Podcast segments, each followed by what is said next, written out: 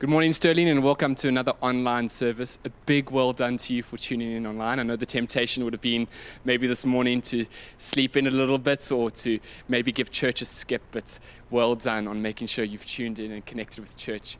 And I know it's certainly not ideal for us to be able to gather online. It was far better for us to meet in person. We as a church prize face to face meetings. We've certainly enjoyed it more and more as the pandemic has happened and been in each other's presence. But by God's grace, we are still able to do this this morning online. And we have made the decision to do the Sunday online because we really do prize in person gathering. And the idea of doing today online is with the idea that we would hopefully have more and more opportunities to be able to meet in person. My wife reminded me of that saying, a stitch in time saves nine. And uh, hopefully, hopefully, today, with the decision, the big decision to call us to do online service this morning, will hopefully give us many more gatherings as we navigate through this th- third wave to be able to meet as often as we possibly can in person. With that, I want to let you know that we as a team will be discussing uh, when we'll be gathering again uh, this week, and hopefully we'll be letting you know soon. Uh, so this Sunday, the 20th, is still uh, there's a decision that still needs to be made around it, uh, but via the different communications that we normally communicate to you with, we will be letting you know. So if you have your emails, check out your emails. Make sure you look out for those things. We'll be getting you there on our Facebook page and also on WhatsApp with the small groups and the text groups. We will let you know on those platforms. If you aren't receiving any communication uh, from us, please get hold of us this week at, at the office. Uh, call us, and uh, we'll t- kill two birds with one stone. We will let you know what's happening with the Sunday service, but also we will make sure we get your details down so that you can receive the communications in the different ways as well, and then you'll be able to stay in touch. My last announcement is I want to let you know that we will be opening the church uh, uh, the office, so the church offices this Sunday, uh, this Monday. Um, we will be back in. Uh, last week, half our staff, all our staff had to isolate, but at different stages, and half the staff have finished their 10 days worth of isolation, and we're back in the office on Monday. So if you're needing to call the office for whatever reason or be, need someone to do some pastoral care, uh, please uh, feel free uh, to get hold of us at the church and come and see us. We would love to help you as aware and as possible as we can. All right, we're going to head into a time of worship now. Uh, so, wouldn't before we do that, we're just going to cl- uh, close our eyes and pray. So, please join me in that. Lord, we are so thankful that we are able to gather online, um, and uh, we ask, Lord, that you would bless this moment that though we aren't able to meet in person as we meet in spirit together as a church to hear uh, in unity uh, a, a, word that will be brought by Bryce later, uh, and as we sing in unity at, at our homes, that your spirit would be amongst us, that you would minister to us. And Lord, that there'd be this joy that comes from being able to worship you. And Lord, we long again for the, and hopefully not too far away, to be able to gather in person. But in this moment, we pray that you would be glorified and we'll be able to meet with you in Jesus' name. Amen. Right. Good morning, SBC. Thank you, Nateska, for that worship. That was awesome. I hope you're all doing well. It's such a huge blessing that we can at least still meet, even though it is online. Uh, so, warm welcome to everybody who's joining us online. For those of you who don't know me, my name is Bryce, and as of the last AGM, I now work here permanently, which is a massive blessing to me. Uh, so thanks be to God first and foremost, but also to you guys for voting to keep me around and give me a permanent position. I really appreciate it. For today, I'm going to be bringing a message which I feel we all desperately need to hear, not only in the church, but outside of the church as well. And so I've titled today's message, The Pathway to Impenetrable Joy. And this area of joy is something that so many people don't properly understand. And so I'm hoping to offer a few solutions. I want us to find out where it is that we find this impenetrable joy that cannot be shaken by things like a global pandemic and everything going on around us. And I think if we all are completely honest with ourselves and we look at our heart's motive for why we are doing the things that we are doing and why we are working hard, you'll find right at the bottom there the underlying motivation is always joy that you feel that whatever it is that you are doing is going to eventually lead to some sort of joy. We find with our teens, they work themselves to death in the classroom, sometimes for the joy of making it into varsity, sometimes it's just for the joy of getting their parents off their back. Um, we find a bunch of guys who go off to varsity and they do the best that they can, sometimes for the joy of making enough money to sustain a family, sometimes it's for building their own reputation or for building their jobs. But it is always joy that is this underlying motivation. And it affects each and every single one of us. We cannot escape it. And so, J.C. Ryle, who was a saint from many years ago, tells the story about how joy dethroned an atheist street speaker. He tells the story, a real story, of what happened when an atheist stood up on a corner on a little platform and he began speaking to the open air, and he did so boldly. And he said that there is no such thing as heaven, there is no such thing as hell, there's no such thing as a final judgment or resurrection, there is no life after death, and there is no God. And because he was speaking quite confidently, it wasn't long before a crowd had gathered before him. And they were listening to what he was saying. They weren't telling him to shush and go away. He then advised his listeners to throw away their Bibles. He said that they need to boycott the churches, stop listening to the rubbish that the, the preachers are saying, and simply desert God. And while he was busy making these statements, there was a little old lady at the back of the crowd who had a spine of steel. And she began edging her way through the crowd, pushed her way right to the front, and there she confronted him. And she said, Excuse me, sir. And he ignored her. He tried to pretend that she wasn't there, just carried on speaking to his crowd full of people. But this old lady was persistent. And so she said, even loud, louder, Sir! He said, What? What do you want? And she said, You're telling us to throw away our Bibles and to not believe in God. We want to know, now that you have done that, are you happy? And this completely took this atheist street speaker by surprise. He had no clue how to respond. And so he stuttered and he stammered and tried to crawl his way through his response. He said, uh, Ma'am, you see, I haven't actually come to speak about happiness today. And she said, regardless of that, we as the people want to know, now that you have made this decision, are you happy? And he couldn't respond. His, his conscience could not get him to lie because he knew that he was desperately unhappy inside after doing these things and making these choices. And so what ended up happening is the whole crowd booed him off his platform and he went home really surprised and perplexed by what had happened. You see, this, this thing of joy is so important not only for our own personal fulfillment, but also encountering the lies that the enemy tries to throw at us. We are drawn to certain things in the world because they seem to offer these promises of elation and joy and happiness. But when we just uh, focus on them a little bit more, we find out that those promises never hold true. They always fall through. And so we are returning to our Songs of Salvation series, and the psalm that I'm going to be focusing on to build my case for joy found in Christ alone is Psalm chapter 16. It is a psalm that is written by King David, and the title of the psalm is You Will Not Abandon My Soul. So you can turn to Psalm 16. If you can't find it in time, the words should pop up on the screen for you.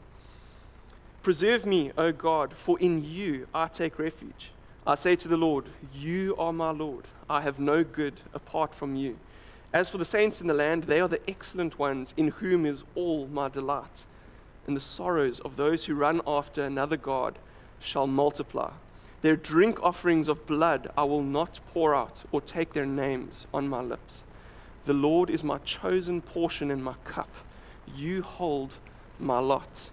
The lines have fallen for me in pleasant places. Indeed, I have a beautiful inheritance. I bless the Lord who gives me counsel. In the night also my heart instructs me. I have set the Lord always before me. Because he is at my right hand, I shall not be shaken. Therefore, my heart is glad and my whole being rejoices. My flesh also dwells secure, for you will not abandon my soul to Sheol, or let your Holy One see corruption.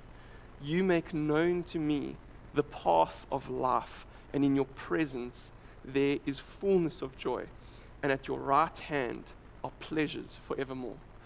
This is a really beautiful psalm from David, and it's rich in so many areas. But what I really want to draw your attention to in the psalm is how it leads us on this pathway to impenetrable joy. And to do that, I first want us to focus on verse 4, which says, The sorrows of those who run after another God shall multiply. Their drink offerings of blood I will not pour out, or take their names on my lips. And the reason why is because the world offers many different substitutes to try and say to us, hey, you need to sow into this area and then you will reap this joy back to you. But that's never the case. And so that leads me to point number one for this morning, which is the world's empty substitutes. You don't have to be alive for very long to realize that there is a huge draw towards going towards these things that the world offers to fulfill our fleshly desires. And even with those, all those promises of joy, we can see also very quickly that there are many people who have made an absolute shipwreck of their life because they have gone to those areas and they haven't satisfied them. Dave mentioned about two weeks ago in his sermon that we look at the celebrities and we see with their copious amounts of money and popularity, they are still going through divorce after divorce and committing suicide, and it's evidence of the fact that they have not found this lasting joy. And so we can draw to the conclusion that loads of cash and loads of popularity will not bring this lasting joy. And you see, one of our problems is that we are very much like Eve in the Garden of Eden. You see, we just consider what we want in those decisions. She saw the fruit, she saw that it looked delicious, and that this would make her become more like God and that she would know more.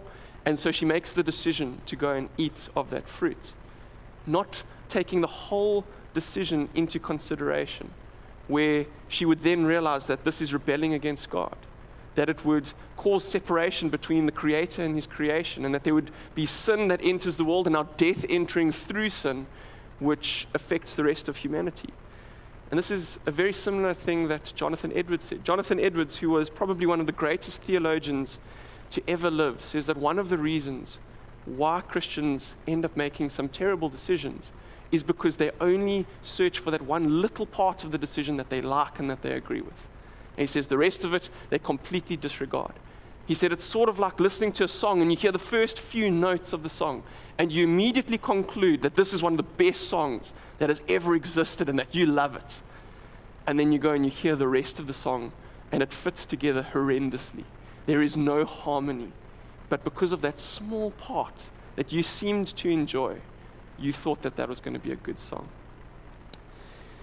And the next thing to be aware of in this area, where we see that the world is offering us these false promises of elation and joy and happiness, is this Satan is a plagiarist. Satan is a plagiarist. He does not have the power in and of himself to create. Instead, what he does is he sees the desires that God has placed within you and he twists those desires that already exist there. And then he comes and he tempts you to fulfill those twisted desires by sowing into the world. And when we do that, we end up reaping the corruption and the destruction that inevitably comes. I'm sure many of you have watched the movie or read the books uh, of The Lion, the Witch, and the Wardrobe from the Chronicles of Narnia. And in the story, there's a little boy called Edmund. And Edmund stumbles through the closet into this land of Narnia, and the first person that he's met with there is the leader of the evil faction, the evil white witch. And she comes to, to Edmund, whose favorite sweet in the whole world is Turkish delight. And she says to Edmund, I will give you infinite Turkish delight if you will sell out Aslan, the leader of the good faction. Just tell me where he is, and I'll give you infinite Turkish delight. This guy says, You know what? That sounds like a great deal. I'll happily take it. And so he takes his Turkish delight and sells out Aslan. It's not too long before he realizes that he's been tricked and he has massive regrets for what he has done. And you see, this story is actually supposed to parallel certain parts of the gospel story. So Edmund is actually like Judas. Judas loved money. We are told that he set himself over the money bags. He would occasionally help himself to the money. And so, what is it that Satan goes and tempts him with? Money. He goes and he gets the Pharisees to offer 30 pieces of silver. And he goes and he falls for this little trick and he sells out Jesus for 30 pieces of silver. And it's not long before he also has these massive regrets. We are told that he takes 30 pieces of silver, he chucks them back at the Pharisees, but by this stage it was too late. You see, verse 4 is so real to us that somebody who runs after these foreign gods will certainly have their sorrows multiplied. And we often have this idea that the grass is going to be greener on the other side. If we just had this one thing, then we'd be so much happier. But I want, to, I want you to really consider each decision that you make. Do not be deceived by the empty promises that this world throws out there. I just want to go through a few here really quickly that we tend to fall for quite often. The first one is rank and greatness will not bring this joy. We often think, man, if, if I was president, corruption and crime would stop tomorrow, all the potholes would magically fix themselves. But that's not the case. Rank and power and greatness will not bring you this lasting joy. In fact, the Roman Emperor Antonin said that the imperial power was a sea of miseries. He said, having all these people on your shoulders and just waiting on you to make the right decisions where it benefits this group, but now this group hates you, he said it was awful. If we look at Queen Elizabeth I, she was once put on record for saying that she saw a milkmaid singing to herself as she was walking down the street, and she wished that that had been her lot in life instead. This rank and power and greatness will not bring lasting joy. The next one is wealth will not bring lasting joy and happiness. And that's a big one for us. But scripture tells us that many people have pierced themselves with many pangs and they've swerved from the faith because they love this money. And if you just take a while to consider these people who make money their God, you'll find out that what they do is all their stress and their anxiety is swirling around making money. And so what they do is they sometimes step on people's toes or they work really hard, all their anxiety towards making this money and sometimes doing so illegally. And then what do you think happens once they've got that money? They then have all their anxiety towards keeping that money and saving it for themselves. And making money your God is much like trying to give a fire enough wood. It just burns out of control, and the more you have, the more you want. Wealth will not bring this lasting joy and satisfaction. Next is intelligence will not bring lasting joy. In the wisdom literature, we actually see from Solomon that as your, your wisdom and your knowledge increases, so does your sorrow.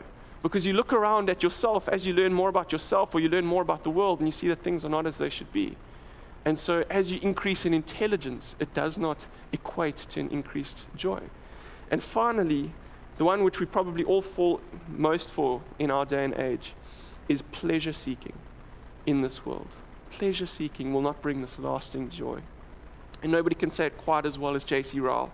He says, To think of a sinful, dying creature with an immortal soul, expecting to find happiness in feasting and drinking, in dancing and singing, in clothes and company, in ball going and card playing, in crowds, in laughter, in noise, in music, in wine. Surely it is a sight that is enough to make the devil laugh and the angels weep. Even a child will not play with its toys all day long. But when grown up men and women think that they will find happiness in a constant round of amusement, they sink far below a child. Do not fall prey to the many paths that this world tries to beat over this path to impenetrable joy. The way that they try to sidetrack us with all of these things, with rank and greatness, with the wealth, intelligence, with pleasures that the world is abounding in. Do not think that that is where lasting joy and satisfaction will be found. And that is why, if we look at verse 4, you can see that the psalmist says that these people who try to find this joy in those areas will certainly have their sorrows multiplied. But he doesn't leave it there. He carries on afterwards. And he says that he will not pour out any sort of offering or sacrifice to these gods. He won't even take their name on, on his lips. And what would happen with the sacrifice is you would have to sacrifice some of your resources to this God. And he says, I will put none of my eggs in that basket. None at all. And what we can see is that as the world offers these, these delicacies to us, what we need to do is have our faith and our trust focused on Jesus. We need to have an eternal perspective to see just how fleeting those things are in their nature. And somebody from the Old Testament who does this really well is Moses. If we look at Hebrews chapter 11, verse 24 to 26, it says, By faith, Moses, when he was grown up, refused to be called the son of Pharaoh's daughter, choosing rather to be mistreated with the people of God than to enjoy the fleeting pleasures of sin. He considered the reproach of Christ greater wealth than the treasures of Egypt, for he was looking to the reward. And just consider that for a moment. That Moses, who was an Israelite, somehow found himself in an Egyptian palace. He could have stayed there probably would have been given a really high up position. He probably would have enjoyed many of the pleasures of this world. And yet he went and he had an eternal perspective and his faith in God. And he chose the reproach of Christ to be of greater value than everything that probably the richest ancient civilization could even uh, give him. And that leads me to my second point for today, which is only Christ will satisfy us forevermore. Throughout this passage, you'll see that the psalmist is steadily driving this point home that it is only um, belief in God that will steadfastly satisfy him.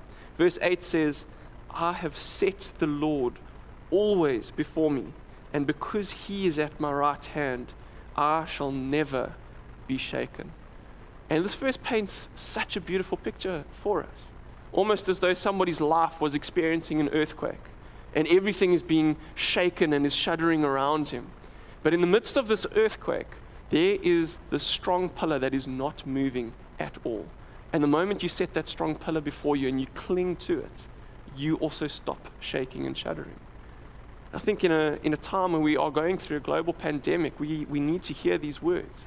What is it that we need to cling onto to make sure that our lives are not shaking apart? Is Christ. We need to make sure that we set Him always before us. In verse 9, he goes on to say, Therefore, my heart is glad, and my whole being rejoices. My flesh also dwells secure. So he says that his heart is rejoicing, that he's incredibly happy. And then afterwards, he almost seems to add on, My flesh also dwells secure. And what we can draw from this is that the reason why the psalmist has his heart rejoicing and abounding in joy is not because his health is perfect. It's not because he has fulfilled as many of his fleshly desires as possible and now the end result is that he's happy. That's not at all what's going on here. Instead, the reason why he is so happy is because his soul is eternally safe. He knows that regardless of what happens to him during his time here on earth, when he dies one day, he will go and be with God for all of eternity. And just look at the, the title of Psalm 16. Says, You will not abandon my soul. And this was written by King David. King David, who got abandoned by a lot of people during his life. When he was still a small boy, his, his father, Jesse, had a very important envoy from the king coming to choose and anoint the next king of Israel.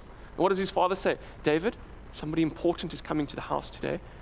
Won't you please go and watch the sheep? Oh, but dad, what are they coming for? Don't worry, just go and watch the sheep. Abandoned by his own dad. Later on, we find that King Saul, after David had gone and killed Goliath and won the admiration of the nation of Israel through God's strength, King Saul wants to now kill him. He had also abandoned David's soul. He couldn't care less about David's soul. Later on, his own son, Absalom, turns against his father and he wants to kill him. But what's really great to see about the psalmist is that he never put his faith and his trust in those relationships with his king, with his own father, with his son. That is not where he chose to cultivate joy. Instead, you can almost see the psalmist looking to God and saying, You, you will not abandon my soul. You love me and you care for me. And that is what we need to be doing as well, is making sure that we're not putting our faith and our trust and cultivating this joy in our, our human relationships down here. It is to be cultivated at the feet of Christ. The last verse in the psalm, which is probably the most beautiful, is verse 11. It says, You make known to me the path of life, and in your presence there is fullness of joy, and at your right hand are pleasures forevermore. And it's quite interesting the way that he puts this is that when it comes to joy, there can be a fullness of joy, but it is only to be experienced and to be found in the presence of God. And so I just want to help us understand what it means to have this fullness of joy and life. And I'm going to do so by asking a really strange question, followed by a few comparisons. And my really strange question to you this morning is Do you think bacteria can experience life and joy? You might think, what? Bacteria, yeah, it must be alive. It exists in you know, colonies in, in dirt and breaks down nitrates and nitrites so that plants can absorb it more readily. We, we can know that it's maybe alive. We don't know if it experiences joy on any sort of level. But now, what happens if you compare that bacteria to something like a plant? A plant just exists on a completely different level to that bacteria. there is more life and joy, and we can see maybe that the plant is happy when it is thriving, not wilting, and producing delicious fruit. And now, what happens if we compare that plant to something like a dog? A dog is just on a completely different level to this plant. If it's not happy in its location, it can get onto its feet and go and find a different location that it likes. A dog can experience far more joy and life than a plant can. When it hears its master coming home after a long day and it's been lonely, you'll see that, that tail wagging frantically. Or when it hears food going into the bowl, joy through the roof. But now, what happens if you go and you compare something like that dog to a human being? You find that the human being can experience far greater joy and far greater amounts of life by doing the things that we do, by working a job or taking care of a family or even being able to have your own family. You will see that that human being can experience far greater life and joy than the dog. But where the psalmist reaches the final culmination, where fullness of joy is experienced, is not just by any human being. We are told that it is by human beings who enter into the presence of God. And you can only do that as a Christian.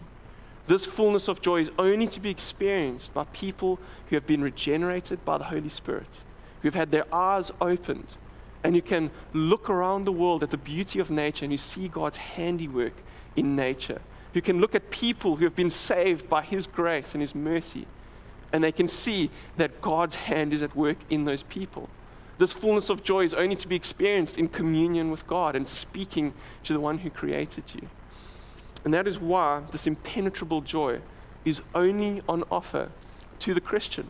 And the reason why I say that this joy is impenetrable is because if you make your, the love that you're receiving from Christ if that is why you are finding incredible amounts of joy, then you will know what the psalmist is speaking about. Because that joy that Christ has for you can never be stripped away from you.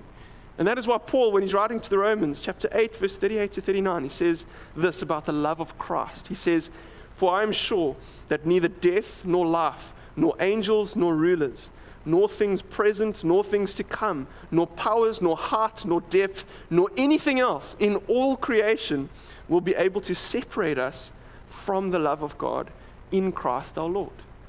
Imagine if all of your joy was so centered around the person of Christ and his love for you that regardless of what happens in your life, regardless of your king, your father, or your own children one day turning against you, you can still say, The Lord has been good to me. You will not abandon my soul. This is the joy that we are after, church. Impenetrable joy. And I know that life often throws us curveballs. And we think, man, we've gone through some really tough times last year and this year. Some curveballs apparently last a lot longer than others. But what I really need you to get from today is that joy is not experienced in a lack of pain, joy is experienced in the presence of Jesus. Joy is not experienced in a lack of pain, joy is experienced in the presence of Jesus. And that is good news for us. When we go and we read certain things like James chapter 1, as it opens up, he says, Count it all joy, my brothers, when you experience trials of various kinds. Now, that doesn't mean that we as Christians, we see the pain coming, we go, Yes, we get to suffer. Not at all. God is not calling us to be masochists and to enjoy the pain in and of itself. But if you keep reading there, you'll see that this makes our character more steadfast in nature. What this pain and this suffering does for us is it pushes our faith off of ourselves, off of our abilities, and onto Christ, where it should be. And as we are going through those painful times and we're suffering, Jesus walks with us. That is why we can experience incredible joy. Not because we aren't suffering, but because even through the suffering, Jesus never leaves us. And that is what we see in the life of Paul and Silas as well. They're going out, they're preaching the gospel, they're doing the right thing, and they suffer for it. They get beaten, they get taken to prison, they get chained into uncomfortable angles. And what do we find them doing? Singing praises to God. I don't think it's possible for somebody to be singing praises to God like that in those situations unless there's an incredible amount of joy. We can know for sure that Jesus was with him through those times. You see, love suffers for joy.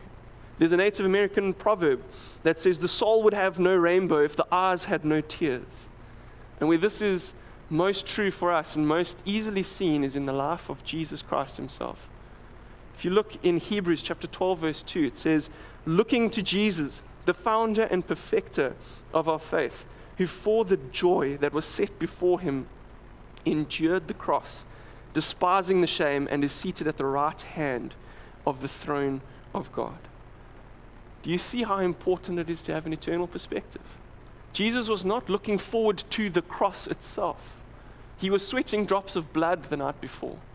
But for the joy that was set before him, man, he endured those trials and he went through it. And if we really are putting this verse into perspective and into practice here, where we are looking to Jesus, the founder and the perfecter of our faith, then I think what this calls from us is to walk in his steps. To really say that even if we're going through these tough times, man, there's a greater joy coming when we are in heaven one day. But even now, as we walk through these tough times, Christ walks with us. You are never, ever alone. And this pathway to impenetrable joy is only to be found in Christ. So, as I wrap up this morning, I just want to give us a few practical tips about how we are going to apply this teaching to our life. Sometimes it's not as simple as we think.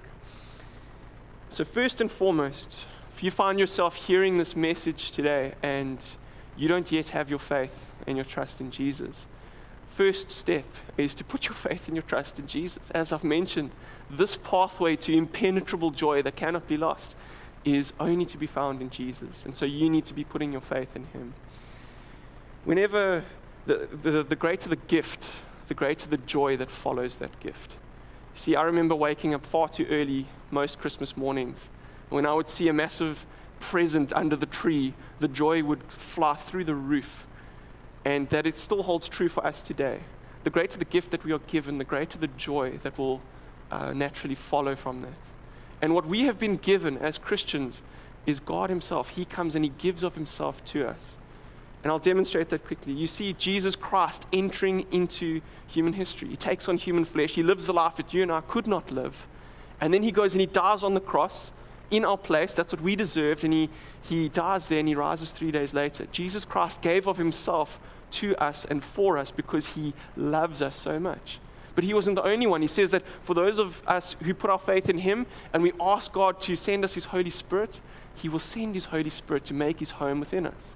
He will lead us and guide us. He's called the Comforter because through those tough times, when we're struggling with joy, the Holy Spirit will comfort us. And He will lead us and He'll teach us from Scripture. And then we see that we have access now to God the Father through the blood of Christ. Because of what Jesus has done for us on the cross, we now get to taste of this communion with God the Father. And so, the greater the gift that has been given to us, the greater the joy that we should be experiencing. And we've been given the greatest gift that ever exists, and it cannot be taken away from us. Secondly, though, if you're a Christian and you have tasted and seen just what an amazing God He is, then you need to be sharing Him with the world around you. And don't fall prey to the so called gods of this world the temptations to rather stay silent or to be comfortable where you are and to not share your faith with those who are around you. For me, when I was 20, I had to choose between uh, becoming a pilot or going into ministry as God was calling me to. And so I chose to suffer the loss of being a pilot. And so instead of flying a little tin can through the air, I now get to see people flying into the arms of Jesus where they are safe for all of eternity. And I know right now there's a guy in Kenya called Ian Chongoti, who was one of my friends, great Kenyan guy. And I witnessed to him when I was at air school, and I didn't think that there was any sort of uh, fruit from witnessing to him. But you know that Ian messaged me two years ago, and he said, Bryce, today I'm a Christian. Because of what you said, and because I've now put my faith and my trust in Jesus, one day I will see you in heaven. And this isn't because I'm this amazing evangelist, I'm not. But this is because I'm convinced that, you know, God would have used somebody else if I hadn't spoken up. But I'm so glad that I did speak to him. That gives me incredible joy now, and I can only imagine the joy that that'll give me one day when I'm reunited with Ian in heaven. I have another friend called Mezi McCann, who I also uh, witnessed to when I got to air school. And this guy's life completely transformed as he heard the message of Jesus he had incredible amounts of joy and he threw off his sin and his old ways and he grasped onto Christ. And one, it was, I think, two years ago as well, Mezi died in a tragic plane crash. And as much as we lost him, I saw a life that was completely changed by the gospel of Jesus Christ. And I know beyond a shadow of a doubt that Mezi is safe. And I know that one day myself and Mezi and Ian will all be gathered around the throne of Christ and will be worshiping Him for all that He has been able to do. My question to you is that as you are traveling this, this pathway to impenetrable joy, are you going to be selfish with this joy that you've tasted and seen? Or are you going to reach out to your friends? Are you going to tell them about who Jesus is and what he has done for you in your life? In 3 John 4, it says, I have no greater joy than to hear that my children are walking in the truth. You see, as you're experiencing this joy, it's leading you to this field that is ripe and ready for the harvest. Uh, John chapter 4, verse 36 says, Already the one who reaps is receiving wages and is gathering fruit for eternal life, so that the sower and the reaper may rejoice together. My hope and my prayer for you is that you would be part of what Jesus is doing in this world. And that you wouldn't hold on to this joy selfishly for yourself, but that this joy would overflow through you and that you would be able to witness to other people. And as you do that, Christ will go with you and you will taste a fullness of joy and pleasures forevermore at his right hand. As we respond, I just, I just want to invite you to close your eyes and I want you to consider what it is that has been said here this morning. What has God been saying to you? And I think maybe, maybe for some people, you, you've realized for the first time that you have fallen into the first bracket of people where you've been sowing into the world. And you've maybe realized that wealth and pleasure seeking in this world, intelligence, rank, greatness, power, whatever it might be for you, is not actually satisfying you and you only find that you need a bigger and bigger kick to get the same amount of joy from it. And if that's you, I just want to encourage you to, to seek Christ as the greatest motivator of joy for you. Maybe, maybe you are listening to this message and, and you, have, you have found Christ. You know that He is your Savior, and that is where you found incredible amounts of joy for yourself. And if that is you, I want to encourage you not to hold on to this joy for yourself. I want to encourage you to, to share Christ with the world, to really know that, that everybody needs this sort of joy in their life. So while you're thinking about those things, I just want to close off in prayer. Lord, I thank you that you have made this impenetrable joy on, to be on offer for Christians. Lord, it is only in your presence because you are so amazing. And we want to thank you for everything that you've done for us at the cross in sending your Son. We thank you, God, for being such a good God and for giving us this impenetrable joy that the world cannot rob us of. That even COVID and a global pandemic, no earthquake that this world has to throw at us can remove this joy because it is found in the love of Christ, which can never be stripped away from us. Thank you, God. I pray that you would be with this congregation. Lord, I pray that you would keep them safe. But more than anything, I pray that you would draw them ever closer and deeper in their walk with you. In Jesus' name I pray. Amen. Guys, that's the end of our service. Uh, I just want to thank you so much for joining us online. And just wanted to remind you also about what Joe said earlier to, to, please stay tuned, keep checking your emails, keep checking in with your small group leaders, and we will do our best to, to get back to you as soon as possible about what's happening with next week's service. Stay safe, and I hope you go and have a wonderful day. Thank you.